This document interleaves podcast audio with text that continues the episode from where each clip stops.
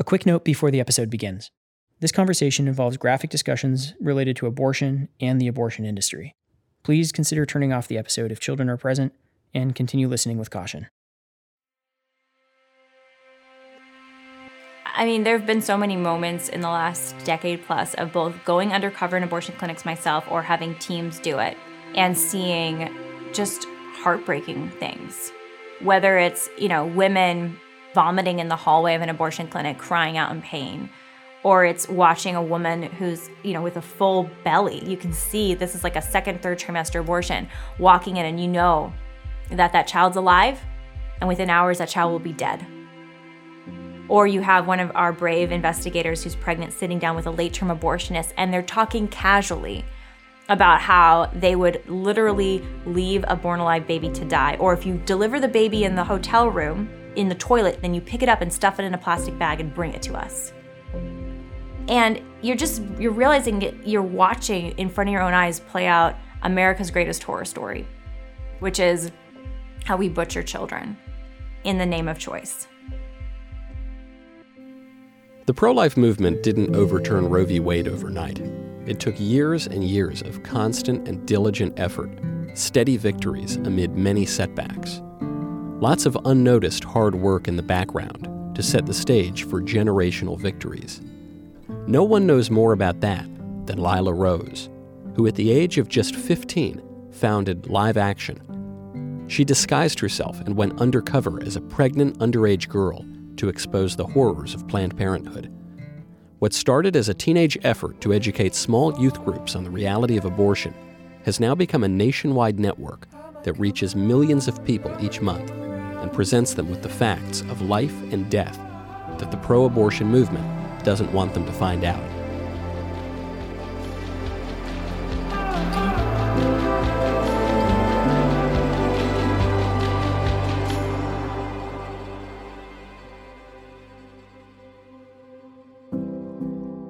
Right now, I would strongly recommend you go to hallow.com slash choose life because today's world is a scary one. Too many people don't seem to care about the truth. And I would suggest that that's all rooted in people becoming less or really just anti religious. That's why it's more important than ever to keep our relationship with God strong. Hallow is the number one Christian prayer app in the United States. It's like Calm or Headspace, but rooted in Catholic faith.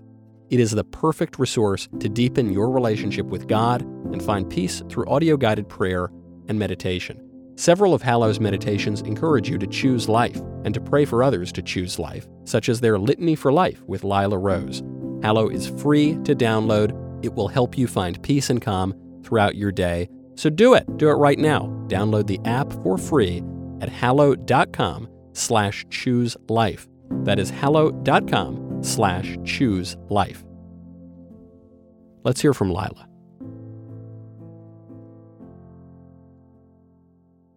My name is Lila Rose, and I am the president and founder of Live Action. So, we serve to educate about 15 million people every week on abortion, mostly online and mostly Generation Z and millennials. And I'm an activist, an advocate, and a mom. So, why why did you get involved in this issue? I've been involved since I was a teenager, and that's after finding out about abortion. It's not some dramatic story. I was raised in a beautiful, loving family, one of eight kids, so life was always seen as precious. And then when I was a kid, I found out about abortion by coming across this book actually in my parents' house that was about activism in the 1980s. And it was called A Handbook on Abortion by Dr. and Mrs. Willke. And it had this like 1980s woman on the front, hairdo. And I remember just being interested like, what's this about? I loved books. So I opened it up and I'm looking at these images. There's this photographic insert and there's this image of a baby, maybe 10 weeks old, tiny, that had been torn apart by a first trimester suction abortion, which at the time was the most prevalent abortion procedure in the country. And I remember seeing the humanity of this baby on this page. You could see arms, legs, you can see a little face. It's a human being, but that had been torn apart by abortion.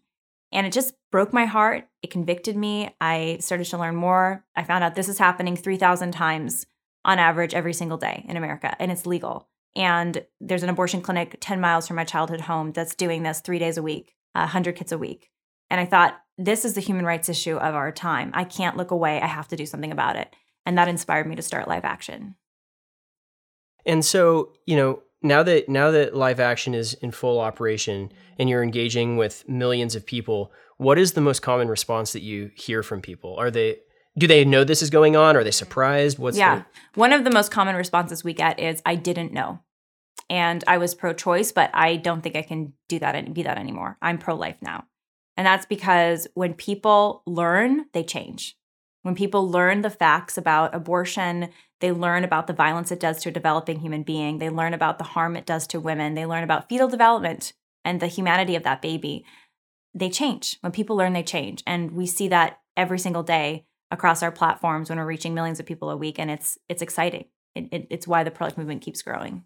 And is there is there an element of shock for a lot of people when they realize what actually happens in an abortion? I think there's shock and there's grief when people find out the truth about abortion. They've been, again, we grew up in a culture where our school system, our media complex, our government largely is pro abortion. They think abortion's synonymous with women's rights. That's the lie we've been sold. And so when we wake up, when we're given facts that actually no, abortion is an act of violence, intentional violence against an innocent human being, a child who's just developing, who's just as human as you or as me, then it is, it is not just surprising, it's heartbreaking for people. But to give them that opportunity to learn so that they can change, that's what we have to do. Because again, they're being given every single day through social media, traditional media, school system, whatever, they're being given lies about abortion and being told that it's this medical procedure that's good for women, as opposed to the fact that it's a violent destruction of a human life. So let's let's talk about kind of the the truth with those claims. You know, this argument that abortion is really just a medical, you know, um, just another medical service, another medical offering for women, and uh, and that it's not a moral issue. It's not something people should worry about. You know, what's the truth? So the common lie on abortion is that this is like getting your tooth pulled. I mean, this is a medical procedure. The reality is, medicine is designed to heal or to save lives. Abortion is the intentional dest- destruction of an innocent human life, a child's life. And it's violent, it's barbaric, it's cruel. It involves often dismemberment of a child with a beating heart uh, sometimes a lethal injection of a child with a beating heart. It's excruciating. And for the mother, we don't talk about this in our culture. It's not popular to talk about, but it can be devastating. And those are the facts. But when people are being lied to constantly, it's hard for them to see this issue correctly because they've not actually given the truth about what abortion is. So let's talk about those people who've been lied to in our society. Uh, is there any sort of common ground between you know, people who think that they're pro-choice maybe don't know very much about the issue, and people who are pro-life in terms of you know is is there any common common ground in terms of wanting to protect a human life you know whether that's the mother's or the child's or you know is there a foundation that we can start a conversation from? There definitely is a foundation that we can start a conversation on abortion with somebody who thinks they're pro-choice. And I say think because a lot of the time they haven't really examined their own position. And you know, an example in college at UCLA, one of my classmates and I were discussing it and she became a friend and I said, you know, she said, "Oh, I support abortion, of course." And I was like, "Well, you know, I'm very pro-life. Let's talk about it." And we t- we talked about it from the starting point of human rights. We both believed in human rights. She said she believed in them. I said I believed in them. And I said, "Well, what are human rights? Are human rights universal for all humans?" And she was like, Yeah. Like, so you're, it doesn't matter where you are, how old you are, how young you are, your sex, your color, you know, your ethnicity, anything, it, you are a human, you get human rights, right? And she said, Yes. And I said, Is life a human right? Yes. Well, that's why I'm pro life because a child in the womb is a, as human as you or as me. They just need to be born and they have the right to life just like you and or I do. And that was really, she said, I'd never heard, I'd never even considered that. I never thought of it that way. And that's all it took for her to start seriously considering the pro life position. So when, you know, when people who are, you know, hardcore abortion advocates basically frame the issue as this, you know, you know, if you're pro-choice or pro-life, you're just diametrically opposed with other people in the country who have a, a differing view. Would you say maybe maybe it's not that we're just diametrically opposed? Maybe it's that you know the pro the people who say that they're pro-choice just don't really quite understand the full scope of what's going on yeah i think there's a lot of misunderstandings for people that take on the pro-choice label i mean pro-choice sounds good I'm pro human freedom. I'm pro choice in that sense. I mean, God is a choice is a gift that God gave us. So, yes, you can go out and murder someone, you can go out and steal or rape and kill, but that doesn't mean you have the right to do those things. And so, we need to reframe the conversation and make it about human rights. And what are human rights? The first human right is life. And my right to, or my desire to not be pregnant, I think that can be a woman says, Oh, I don't want to be pregnant right now, doesn't give me license to kill. And that's where there is a hierarchy to rights. Your right to live, a child's right to live, is more important than any other desire or uh, concern that an adult may have. It's our responsibility, actually, as adults, to care for children and fight for them instead of sacrificing our children. When you look at the arguments from organizations like Planned Parenthood or other, you know, abortion facilities, uh, they very much present themselves as being the advocates on behalf of women uh, the friends of you know women looking out for you know a woman's interest. Is that actually the case when you look at the the facts about what's going on? Planned parenthood is an is the leader of the abortion industry. It's a corporation that's making hundreds of millions of dollars that's 1.7 billion dollar corporation that's making um, millions of dollars off of abortion and they're selling abortion they're literally profiting off of the deaths of children and the pain some of the most painful moments of a woman's life so to say that they're the friend of women is a complete lie. It's a scam. And it's just eh, extremely unjust that we are funneling hundreds of millions of dollars as taxpayers into their coffers, that they have so many friends in media, editorial boards across the country, uh, so many friends in big tech, so many friends in business who are propping up this vicious vision of the world to say that we need to kill our children as women to succeed. So let's let's talk about that claim because that is the most prevalent claim that, you know, if a woman doesn't have the option of killing her child, that she doesn't have equality with men, she doesn't have the opportunity to climb economically, socially, whatever, you know, whatever kind of station you're looking at. Uh, you know, is that argument true?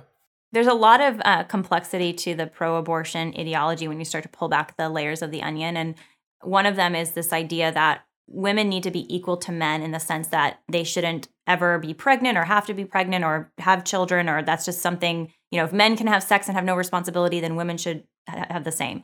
And the reality is both need to take responsibility both men and women.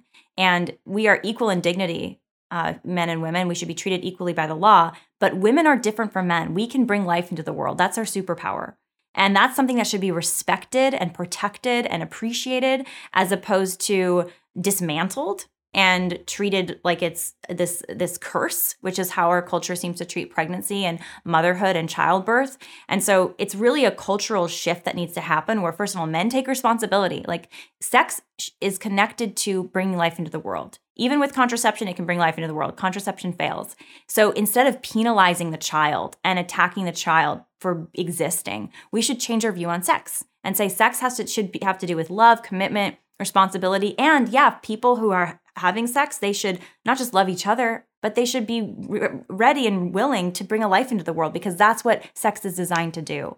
And until we actually reconnect the pieces that sex can lead to li- new life and that sex is about bonding and should be about commitment, we're going to continue to have this all out war on children where children continually bear the consequences of the sexual expression decisions of adults.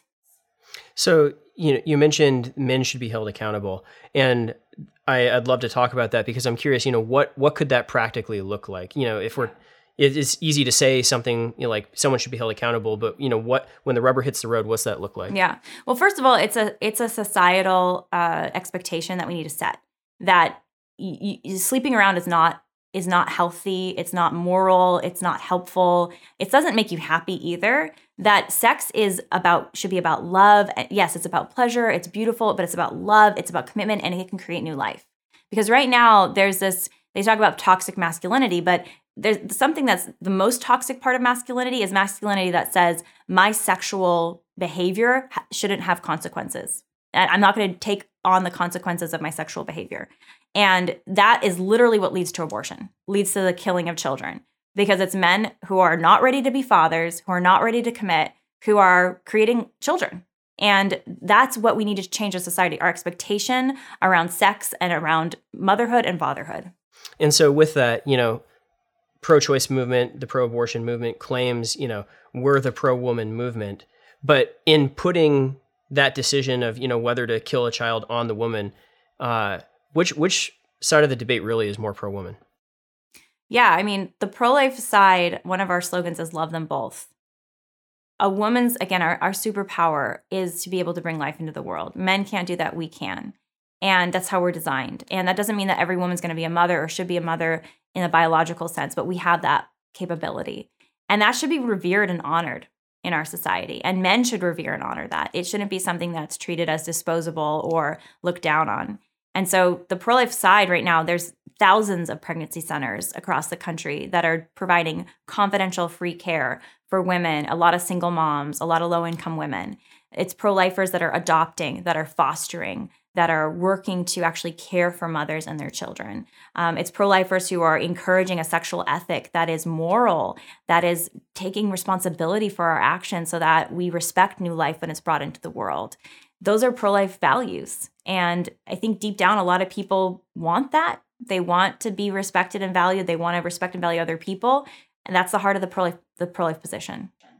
So, you know, in, in short, and we've kind of touched on this, but I'd love to just get kind of a, a point blank answer. Should the weight of the decision whether or not to abort a child or allow that child to live, you know, should that decision of life rest solely on the woman like it does yeah. right now? Yeah. The big problem with the my body, my choice uh, slogan, first of all, it's not just your body because there's another child's body inside your body, but it's also not just your choice in the sense that you you should be supported by someone else. It's not like go deal with it, your body, your choice. Go to the have the abortion if you want, go do something else. No, that child has a father. And that father needs to take responsibility and should be supporting and caring and, and being there for both the mother and the child. So it, it should not fall just on a woman's shoulders to deal with pregnancy. That is a, a, a horrible burden to place on women and it's it's over it's overwhelming. Women deserve support.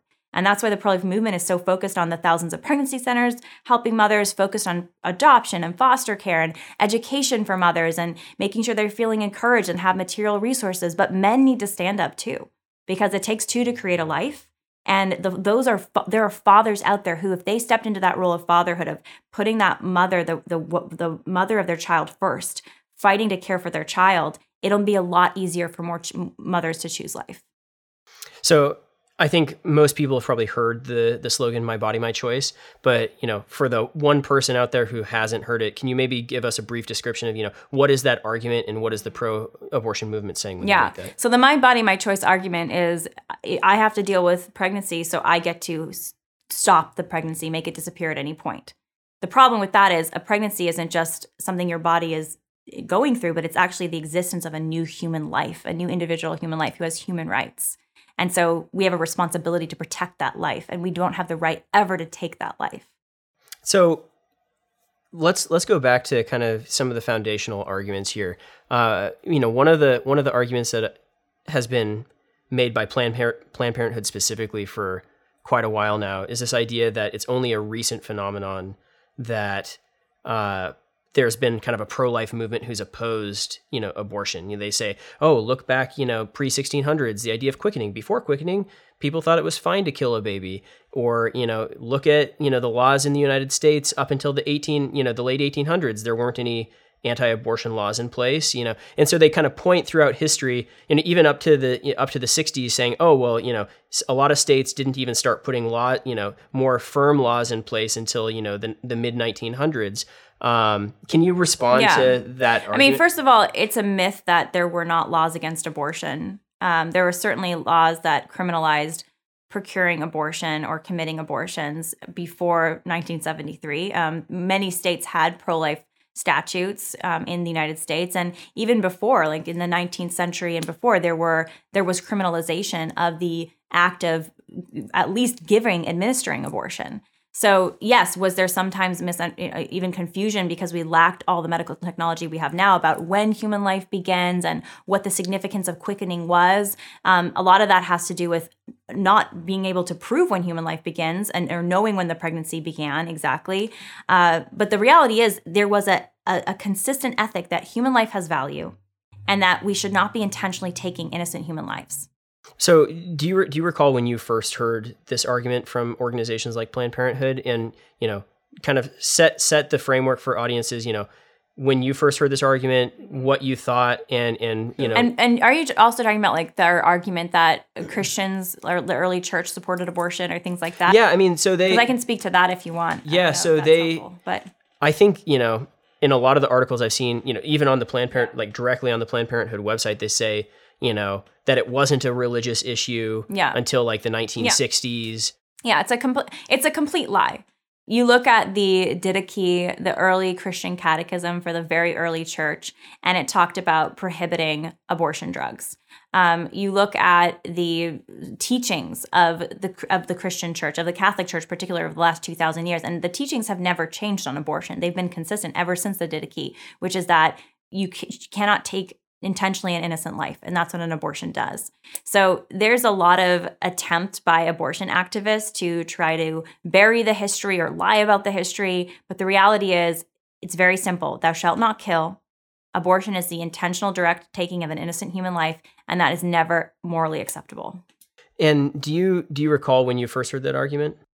I mean, I've over the years I've heard all kinds of justifications for trying to normalize abortion because abortion's horrific. It's the often the dismembering or the poisoning to death of a child, of a human life with a beating heart who's developing, who's going to be full term in just a few months. So th- th- you kind of have to do these crazy pr- twist yourself into these crazy pretzels to defend abortion. And so they're going to try to rewrite history saying, oh, well, Christians are okay with abortion, or, you know, the law has permitted abortion. And yes, there have been laws that have permitted abortion in the past, they do now, but that doesn't mean they're just laws. That doesn't mean we, ha- we shouldn't be reforming them, actively work to, re- to reform them. So, going back to the you know the maybe uninformed pro-choice you know American, what should a well-meaning well-meaning pro-choice person know about abortion? I think if for anybody who's listening who says, you know, I'm pro choice, but I'm open, you know, I want to understand this issue better. I think it comes down to the, the real heart of the issue is this question What is the life in the womb? Is it a human being? Is it human? And I think the science is crystal clear. The fetus, the embryo, is a human life, a unique individual human life, a little boy or girl who needs time and nourishment to grow. In just a few months will be full term and then be an infant and then be a toddler and then be an adolescent and have their whole life. And so the, the heart of the question is what is it? It's a human life. And then the next question is is it ever right to intentionally take an innocent human life? And I think I think when you really ask yourself that question, like, no, it's actually never right to intentionally end an innocent human life. And so there's your answer. That's why abortion, there's no compromise. You can have no compromise on it because this is an innocent human life. And every single one of those children deserve to live. So, you know, when you look at things that seem, you know, pretty black and white when you when you analyze them like what you just did, whether you look at, you know, the argument of is it a human being or the argument of, you know, has society accepted abortion or not accept, accepted abortion, you know, is this an anomaly in this time that we live? Uh, or kind of any of these arguments that the pro-abortion movement is making. Um, are they lying to people? And if so, why? Yeah. There's a lot of gray in the world, but there's also black and white. I think most people today would say, yeah, rape is always wrong. Right. And I think murder, taking intentionally taking an innocent human life is always wrong. And I think most people agree with that, whether they're left or right or religious or not religious, it's always wrong to intentionally take an innocent human life. That's what abortion is designed to do. It intentionally ends an innocent, an innocent human life. And we know it's human life because the science is crystal clear. This is a unique individual human life. And so why, you know, what is what is the pro-abortion movement doing then? Are are they lying? Yeah, the pro abortion movement has been lying. They're lying about the origins of human life. They lie about human development. They don't want to even talk about the development of the embryo, the fact that the heart is beating at just three and a half weeks, that brain waves are forming by just six or seven weeks, that the child has all his or her internal organs and has arms, legs, face, fingers, toes by the end of the first trimester. They don't want to talk about the development of the child because as soon as they even admit or acknowledge the science, then it undercuts their entire position that this is not a human life. Don't look. It's not a big deal. It's just a medical procedure. Abortion is just a medical procedure. So you look at the science and it shows you this is a human being, this is a human life. And then all of a sudden, there's a moral question that is just screaming in your face of is it okay to kill? Is it okay to kill an innocent human? Is it ever your right as an adult who's stronger, even if that child is totally dependent on you? Is it ever your right to kill? The reality is, we have to change our paradigm. Instead of talking about, oh, women, do we have the right to kill or not? It should be, we have a shared responsibility to care for babies and their mothers, to help women when they're pregnant. Imagine if Planned Parenthood, instead of, instead of spending their $1.7 billion empire on the family planning that leads to the destruction of life and the the the suppression of children to instead supporting actually supporting mothers and fathers actually supporting parenthood. They're not planning parenthood. They're ending parenthood. What parents need is support they don't need to be handed tools or pills to kill their children. They need to be given resources, material, uh, emotional support, um, community, so that they can raise their children. And so I guess the question then becomes why isn't Planned Parenthood doing that? Because they're an abortion empire. Their focus is selling abortions, profiting off of the pain of women. They're part of this antiquated uh, ideology that says that death is better than life, that it's good to take the life of your children. You should just have one or two kids, if that, or have no kids. It's better to have none. I mean, it's it, uh, the one child policy in China that led to forced abortions and forced sterilizations for a whole generation of Chinese women was originally planned by Margaret Sanger. She was the one to introduce in the United States as a public policy recommendation that parents should be given licenses to have children and that they should be only given a license for one or two children. So the the, the horrors of what the communist regime in China did to just enslave a whole generation of Chinese women and enslave their bodies and kill their children originated with the vicious ideology of Margaret Sanger, who's the founder of Planned Parenthood. And that ideology is alive and well today and, and, and funded by our taxpayer dollars. So, you know, when you look at when you look at the debate, is there an honest debate happening between, you know, not not, not necessarily, you know, the average American who thinks they're pro-choice and a pro-life movement, but is there an is there a honest debate happening between the advocates of abortion and the advocates of the pro-life movement? Well, first of all, there's there's almost no debate happening, but actually between abortion activists, pro-abortion activists, and pro-lifers because they won't debate. I've been in pro-life media, or I've been in pro-life movement and in media for the last decade, um, decade plus, ever since my late teens, and I have multiple times been on radio shows or TV shows or um, you know, we pitched to podcasts trying to do debates with the opposition, and nobody wants to debate. In fact, Planned Parenthood had a policy, and I think they still have it. They officially have their policy that they do not debate on a pro lifer, they just don't do it. Um, I've actually been on a live radio show before where they had the Planned Parenthood director of a, one of their affiliates, and she actually dropped off the call because she didn't know I would be joining and she didn't want to talk to me. It was their policy. And the reason they have an, a non debate policy, a really a non discussion policy, is they can only win when they lie. And if there's someone calling out their lies, their lies about human development in the womb, their lies about how abortions are committed, their lies about the mental health effects of abortion on women, if they have someone who's going to call out those lies, then that destroys their position and people are not going to buy it anymore. And what, you know, when we talk about the the facts, you know, what is what is the current statistic on the number of of doctors and scientists who agree with the statement that it's a human being from conception. Virtually all scientists uh, agree. If you open any biology textbook, it will tell you that human life begins at the moment of fertilization. And that's when you have a unique single cell embryo that comes into an existence after the egg is fertilized by the sperm. So this is not a question of debate. Now, you can have a debate, and this is where they say, well, there's a debate on personhood. Yes, this is a single unique individual human life, but that doesn't mean it's a person yet. And the pro life position is if you are a human, you are a person, period. Because historically, anytime we've taken a group of humans and said, chop, you know, chopped off their personhood and said, you know, no, you're not persons because you're black. You're not persons because you're women. You're not persons because you're the wrong ethnicity in this country. You're not persons because you're disabled.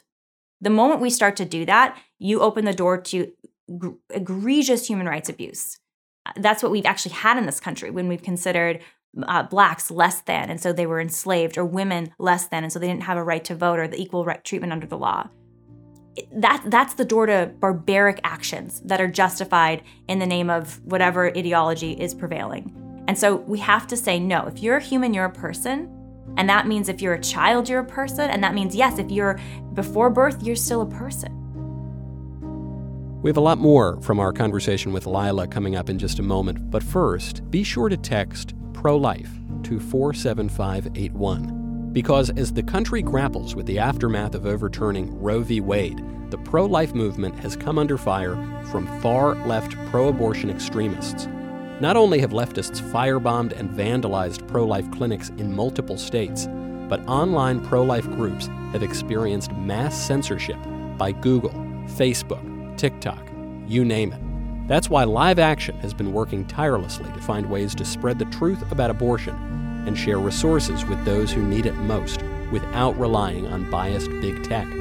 If you want to join Live Action's Fight for Life, text pro life to 47581 and opt in to receive updates from Live Action about their ongoing work to end abortion. Texting pro life to 47581 means you won't be at the mercy of the big tech censors in the ongoing fight for life.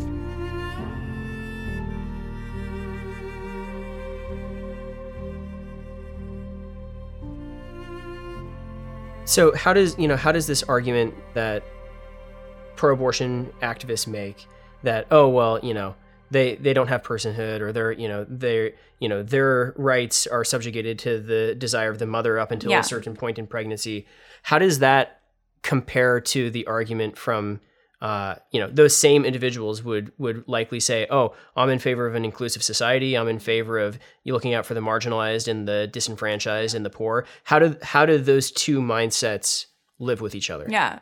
I, I think they can't live honestly with each other. The mindset that we need to be an inclusive society that cares about the vulnerable, that is for human rights, you know, the, the the group of people that says we should ban the death penalty, which I support, and then to also say, but it's okay to kill, to violently destroy intentionally a child just because they're in the womb. They're not born yet, they're not developed enough yet. That is incoherent. It doesn't make sense because the reality is the most vulnerable human today is a child in the womb who's completely dependent they should be nourished and loved. And if their mother is, is struggling to care for them or the mother has uh, issues that she's dealing with we should be supporting the mother. We should not be directing encouraging or saying it's okay to go and kill your child then and sending her off to a planned parenthood who's then going to profit hundreds of dollars off of the death of her child. And I think a lot of people when they when they start hearing people talk about abortion, they're they're like the idea that aborted children or that the issue of abortion itself is somehow cor- a corollary to things that have happened in the past, whether it's our history or Europe's history.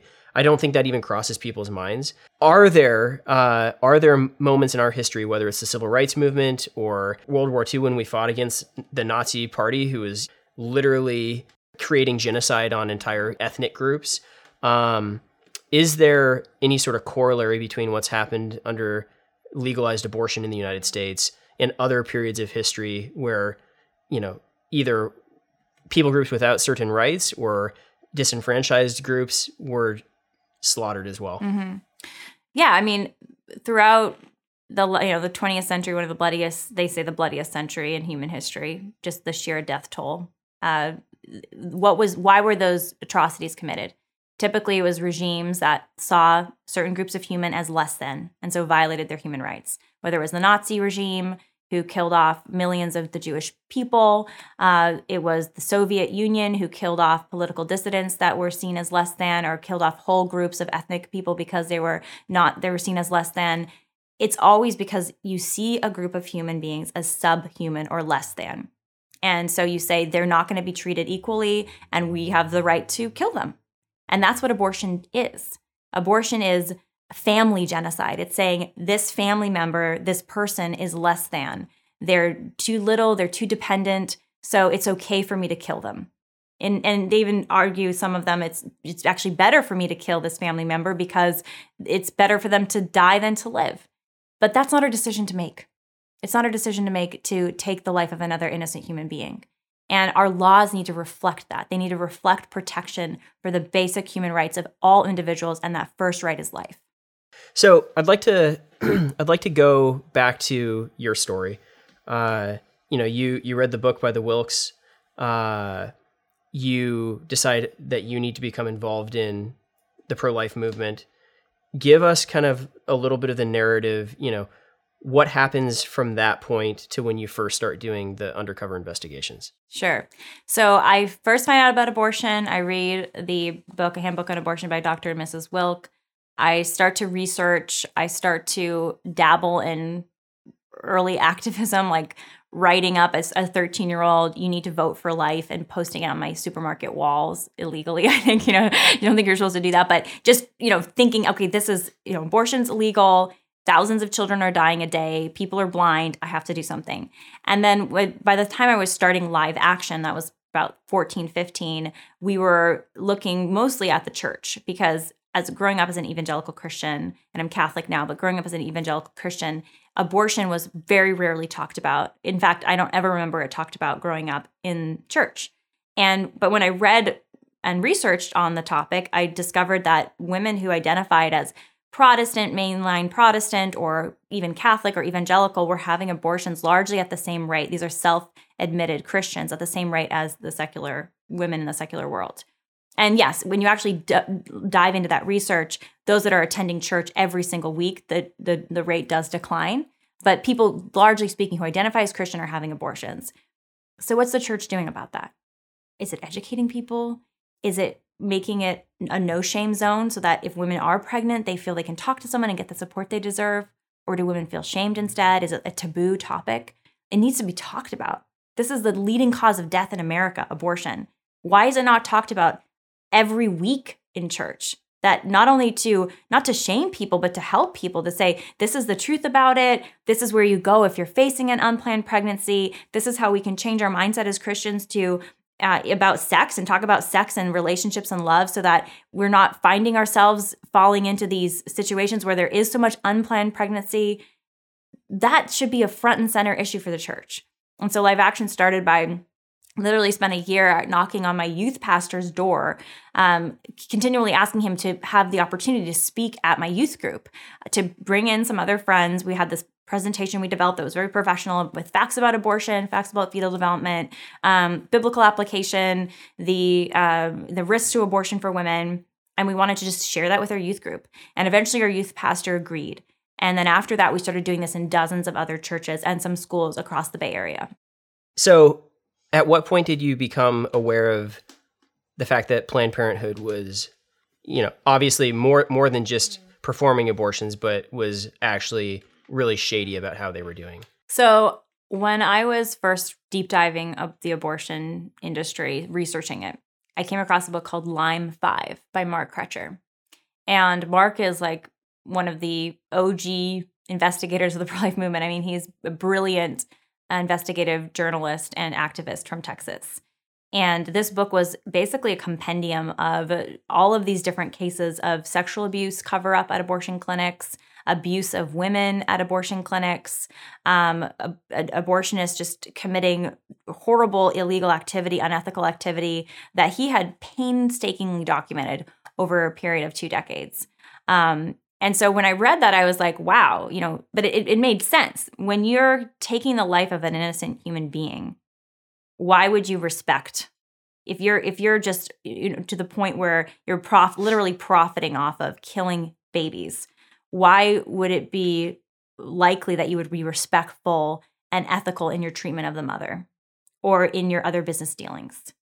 Um, in the practice of vice, you're not going to find virtue. You're going to find more and more vice.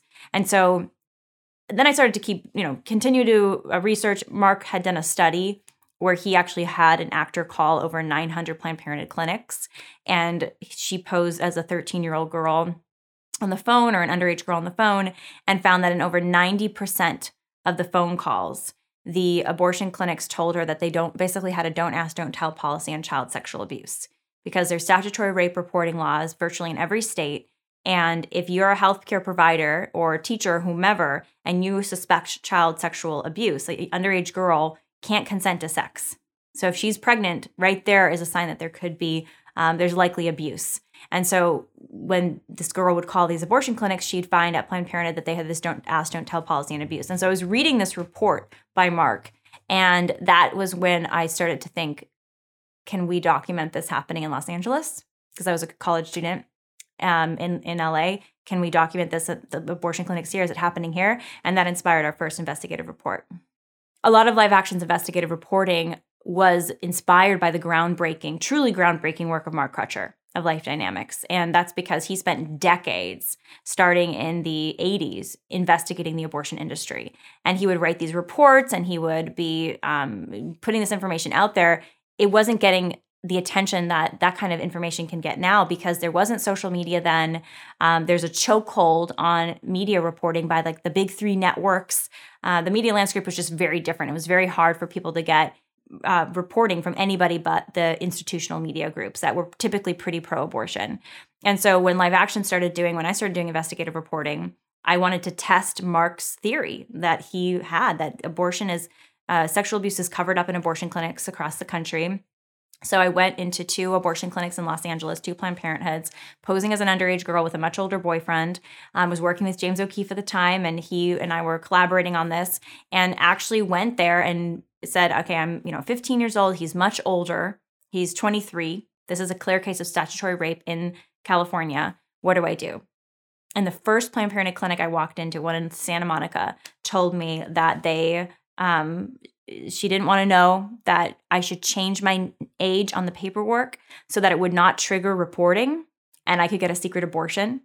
And then the second abortion clinic I went into in Los Angeles, same thing. They said that they were not going to report anything despite the fact that I had this much older boyfriend.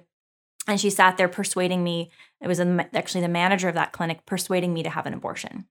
So, two for two, first time trying investigative reporting. And I saw this is a this is a an insane story that no one's talking about that the supposedly pro women organization planned parenthood is actually systematically covering up the sexual abuse of little girls and these girls are being taken by their abusers or sent by their abusers for secret abortions and then sent back to their abusers. And the one person who's supposed to intervene, a health professional, and make a report and and trigger the steps for rescuing that girl and helping her, intervening, is is not only not doing their job, they're actively participating in the abuse by committing a secret abortion, killing a child, another child, and then setting the first child, this underage girl, back into the arms of her sexual abuser. And this isn't just what live action has documented or Mark Crutcher has documented, because we documented it in, in over a dozen clinics, but this is also court cases of girls, and we've com- we've compiled this in our investigative um, report on the sexual abuse cover up at Planned Parenthood. There are court cases of young girls, almost a dozen of them. That this is you can find them in uh, public cases where girls have actually sued Planned Parenthood or named Planned Parenthood in their lawsuits as participating in the cover up of the sexual abuse that they endured. Sometimes at the hands of, you know, a soccer coach, at the hands of a stepfather, at the hands of their biological father, and then some of them enduring repeat abortions at Planned Parenthood, where they're taken by their father to Planned Parenthood who raped them, and Planned Parenthood is giving them a secret abortion, not asking any questions, um, not reporting the abuse like they're required to do by law, because in Planned Parenthood's ideology, an abortion is always best. It doesn't matter your situation. If you're poor, if you're raped, if you're abused, abortion is your ticket. And that's our job. We wash our hands of caring for you afterwards. How widespread is this? I mean, think about it this way any girl who's pregnant, who's underage, that could be eh, because of abuse. And a girl can't consent to sex when she's 13 years old in, in most states. I mean, she, she's a child still to herself. And so when you look at it's hard to know exactly statistics of how many of these uh, pregnancies are actually due to the abuse of men that are you know 5 10 15 or more years their senior. But we know that it's happening regularly. We know from the court cases that this has happened over the last decade many times and i think it's happening on a daily basis. It's just a matter of no one's talking about it. Planned parenthood is continuing to participate in uh, facilitating the abuse and no one's investigating no the media groups certainly haven't been investigated beyond live action. And you know i, I remember a telling phone call with the head of um, with a detective from the la police department lapd and he was working on child abuse cases um, child sexual abuse cases uh, especially of underage girls teen girls. And he said in all his years his decades working in lapd he'd never gotten a phone call from an abortion clinic.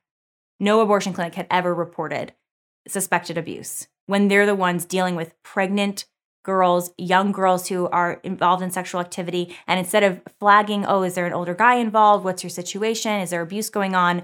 They just sell an abortion and send her on her way. If this is widely known, especially by lawmakers and people in power, why is it allowed? Why is Planned Parenthood allowed to continue operating? Because if you're an abortion clinic, you get to operate beyond the law. That's that's the way it is in most states right now in our country, and that's because abortion has been the, in, by some pro-abortion lawmakers. Again, this is not the future. This has been the past, though. Abortion has been seen as a sacrosanct right, and so anything you do to regulate it, anything you do to keep uh, murderous abortionists accountable or ones that are not following even basic healthcare guidelines for their clinics, no, that's taboo. And that's why Kermit Gosnell in Philadelphia was allowed to operate for decades before he was finally raided by the FBI. And they found that he had been killing born alive infants. He actually killed women. He was uh, doing all kinds of medical malpractice. And there were reports on this, there were tips on this being regularly given to police, to the health department, and it was never acted on. They looked the other way. Why? Because he was an abortionist. And if you're an abortionist, you are regulated less in most states than a nail salon. And that's what's happening in Washington, D.C. right now.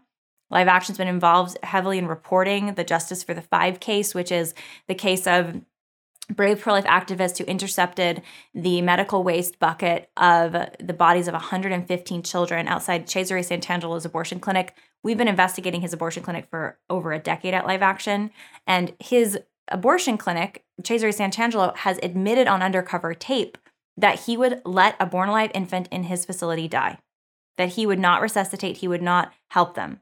He's also known to not use a feticide, which means he doesn't do a lethal injection of the baby first.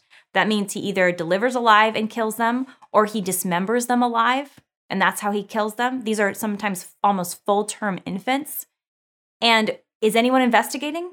Had DC police, when, when the bodies of these infants were found outside his abortion clinic, including the bodies of five babies who looked to be, some of them nearly full term, five babies who were between 20 to 40 weeks old, one little girl whose neck was cut and she her brain removed it was it appeared to be a D&X or a partial birth abortion which is a violation of federal law uh, another baby born en caul in the amniotic fluid sac, so it looks like the baby also could have been born alive because how else would he have killed the baby before he or she was delivered? Two babies that were viciously dismembered.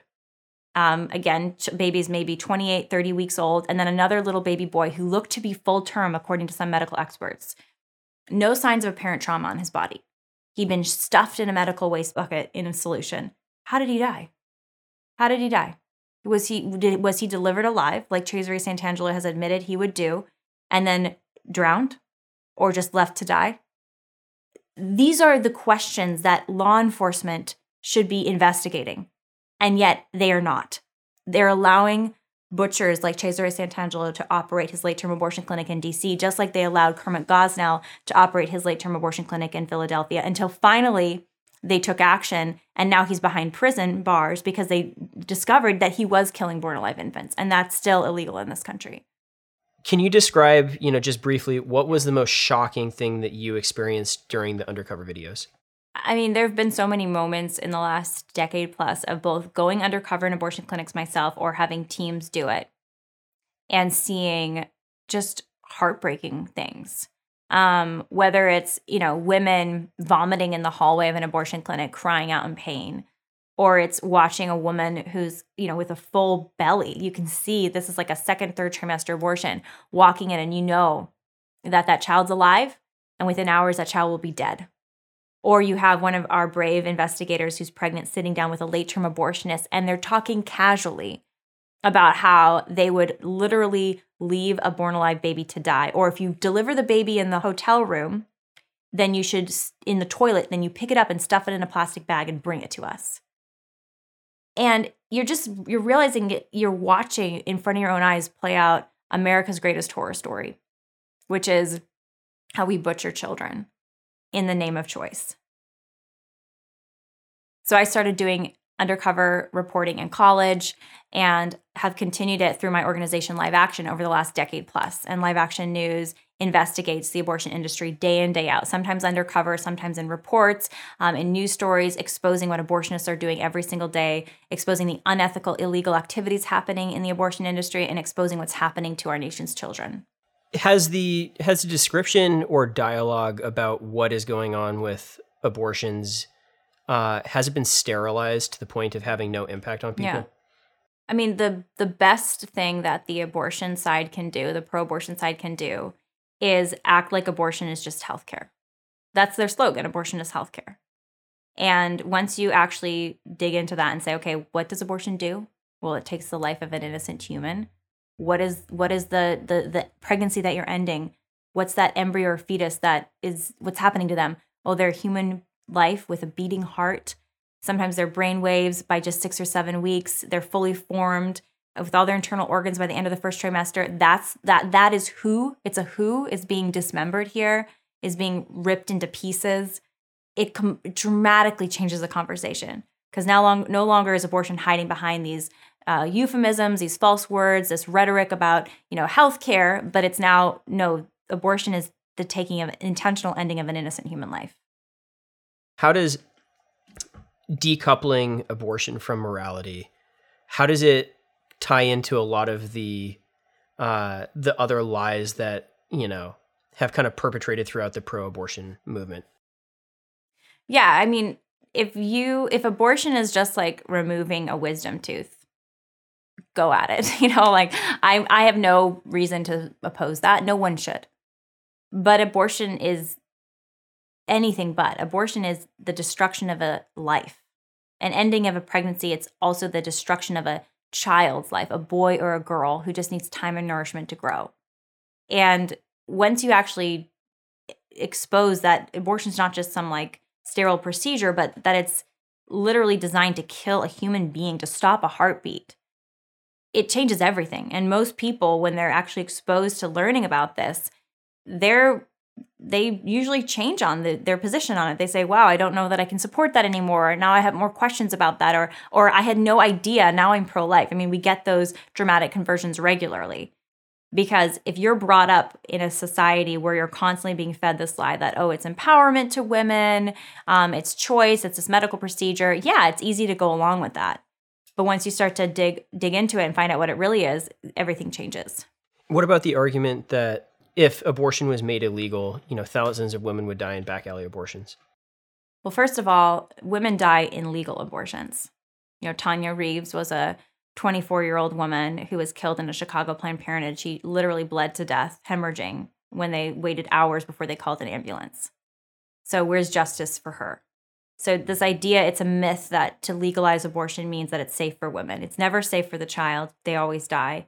And it's not safe for women either not just physically, but also for their mental health. I mean, there are studies that have been done that show dramatic mental health um, in, impacts, negative impacts, repercussions for women who have abortions. But, you know, this idea that we need to take killing and make it safe, you can't make it safe.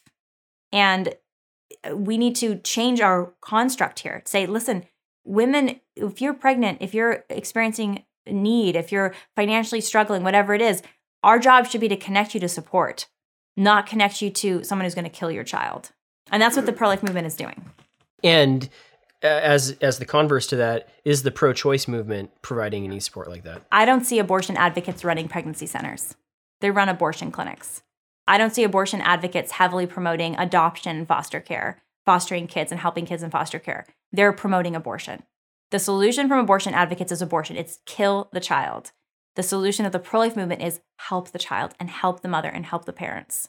So, is the claim, is it a fair claim then from the pro choice movement that uh, the pro life movement only cares about the child until they're born? Yeah, there's this um line like, "Oh, you're just pro birth." I'm like, "Well, first of all, I'm definitely pro birth in the sense I'm pro birthdays. Like, we all deserve to be born. You know, you I want to protect that right for you. Um, but we're pro life. We're pro a whole life. And that's why pro lifers are involved so heavily. Most of our movement is pregnancy resource centers. Most of our movement is supporting and encouraging adoption and fo- helping foster care kids. Most of our movement is supporting parents, saying we need to be there for parents, whether it's through your churches or through non for profits or through better public policy that fosters parenting and helping parents and marriages. That's the focus of our movement.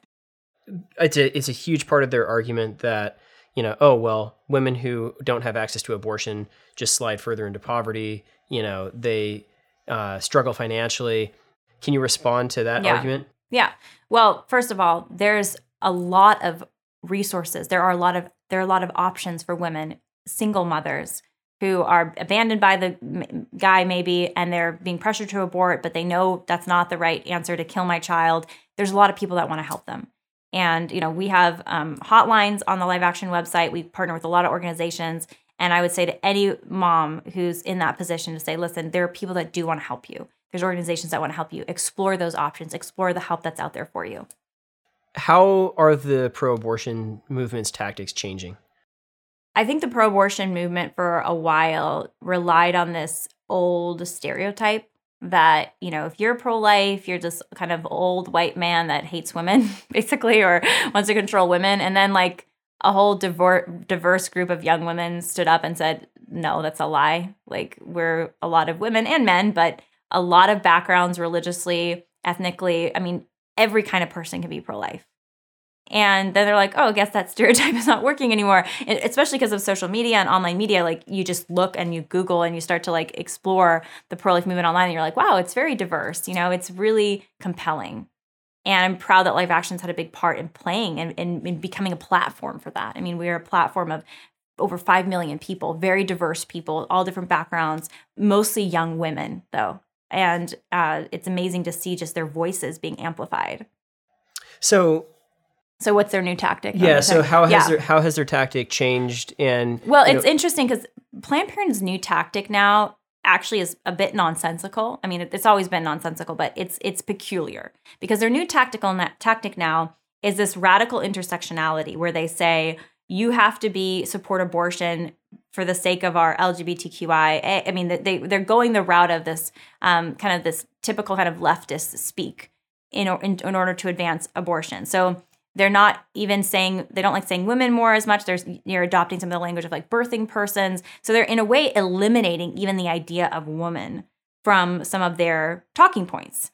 And I think they're going to, and they already are running into major trouble because they're kind of undoing their whole ideological foundation that we need to make women equal to men and therefore they should have to kill their children. And this whole, it's now increasingly incoherent. And I think there's a lot of infighting that's happening at Planned Parenthood. There certainly has been. I mean, especially with uh, reckoning on racial matters, recognizing, yeah, we were actually founded by racists. you know, that's definitely going to uh, be disruptive to their uh, organization and has been. You know, they they honor Planned Parenthood's founder Margaret Sanger with these plaques of her and these like busts of her, and they name their clinics after her. And it's like, oh, actually, she was a racist. Well, we have to reckon with that. So I think they're they've lost. Um, they never really had a coherent ideology to begin with but it's increasingly incoherent as they have to um, adopt sort of popular ideologies and somehow stuff the abortion uh, position into these new popular ideologies, and they, it just doesn't fit. and you know, you you referenced maybe ten or fifteen minutes ago the idea that uh, the past and present in terms of abortion law and societal views on abortion aren't necessarily the future. What do you think the future of this de- of this debate? What do you think the future of the pro life movement is? Yeah, the future of the pro life movement is total legal protection and a, a cultural shift. I mean, it's law, it's hearts and minds, and it's law. Uh, we have to make abortion illegal and unthinkable. And a culture of life is one that every person, born and unborn, is seen for the dignity that they possess, is treated with the respect that they deserve. Um, that goes to how we treat each other and just our friendships, our relationships, our businesses. It goes to our families and how we see families that children deserve mothers and fathers, that we should support mothers and fathers, that we should love children and not reject them. It's a whole, in a way, sensitive, becoming more sensitive and more tender as a society to one another. And that's the world we're fighting for. And do you think do you think, you know, specifically that idea not just illegal but unthinkable as a society are we moving in that direction or or will we? Our society in many ways is divided. But I think people of good conscience, when they're given facts, when they learn, they change.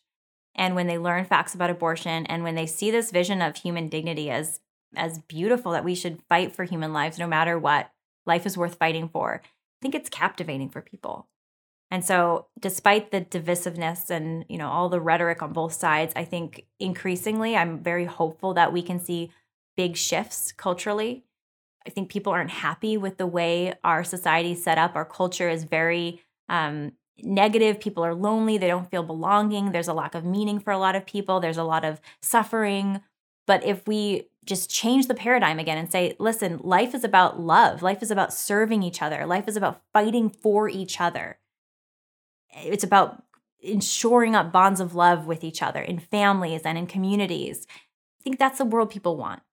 And so I'm very hopeful that our pro life message isn't just going to translate to pro life laws, which is happening. And with the, Supreme Court, it's definitely happening, I think. Um, but it's also going to translate that in our in our culture, translate to that in our culture.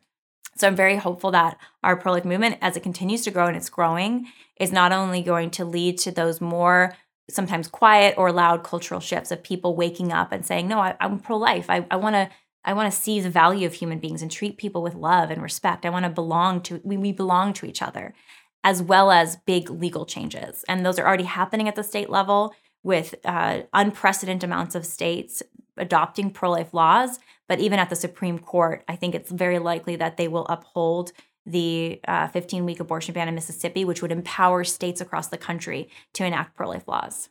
So, what do you what do you say to the woman who doesn't feel like she has any support, feels pressure from maybe family members or those around her to have an abortion, and doesn't know where to turn, uh, what do you say to that woman who yeah. feels scared? Yeah. I mean, to anybody who is someone or knows someone who is facing unplanned pregnancy and they think, I don't know what to do, I feel like I need to have an abortion. The first thing I would say is there are people that want to help you. You you are not alone. I know you may feel alone, but you're not alone. And, you know, our website, abortionprocedures.com, has facts that you deserve to know about abortion, but it also has a help page where there's a whole list of hotlines and resources that you can contact for support financial support, material support, free confidential counseling. But that first message is you're not alone. There are people that want to help you and help your child. And last question, you know, what, you know, what would you like to leave audiences with? Is there anything we haven't covered or anything that you think we should touch on? I mean, one other, I think, uh, issue that is kind of connected to your last question, but I don't know if this makes sense to include is there's this there's this popularized uh, mentality for women that we are stronger and better when we're not burdened with children. That a child is kind of this this for the man they say the ball and chain is a woman. It's that old trope. Well, the ball and chain, a child is a ball and chain for a woman, and I we just have to wholeheartedly reject that because there's nothing more beautiful in the world than a child. And we're designed as women to love and nurture. And I think we're most ourselves when we are being loved and loving, and we're loving and nurturing. And I know being a mom of two kids, my life changed dramatically having kids, but in for this in this beautiful, beautiful way. Because now I have this this incredible purpose that I get to fight for these kids, not just kids in general in the pro movement, but my own children. So I think this is a message to women too that, you know, don't be afraid of motherhood. Um, don't be afraid of like the superpower you have as a woman to be a mother. And yeah, I mean, you deserve a man who's going to be there for you and who's going to marry you, who's going to love you. I think we need to like reassert that that's what women deserve and demand set that standard for men. But to encourage women that it's awesome. Uh, motherhood's a beautiful thing, and you deserve support and love. And your child is a is a is a tremendous gift.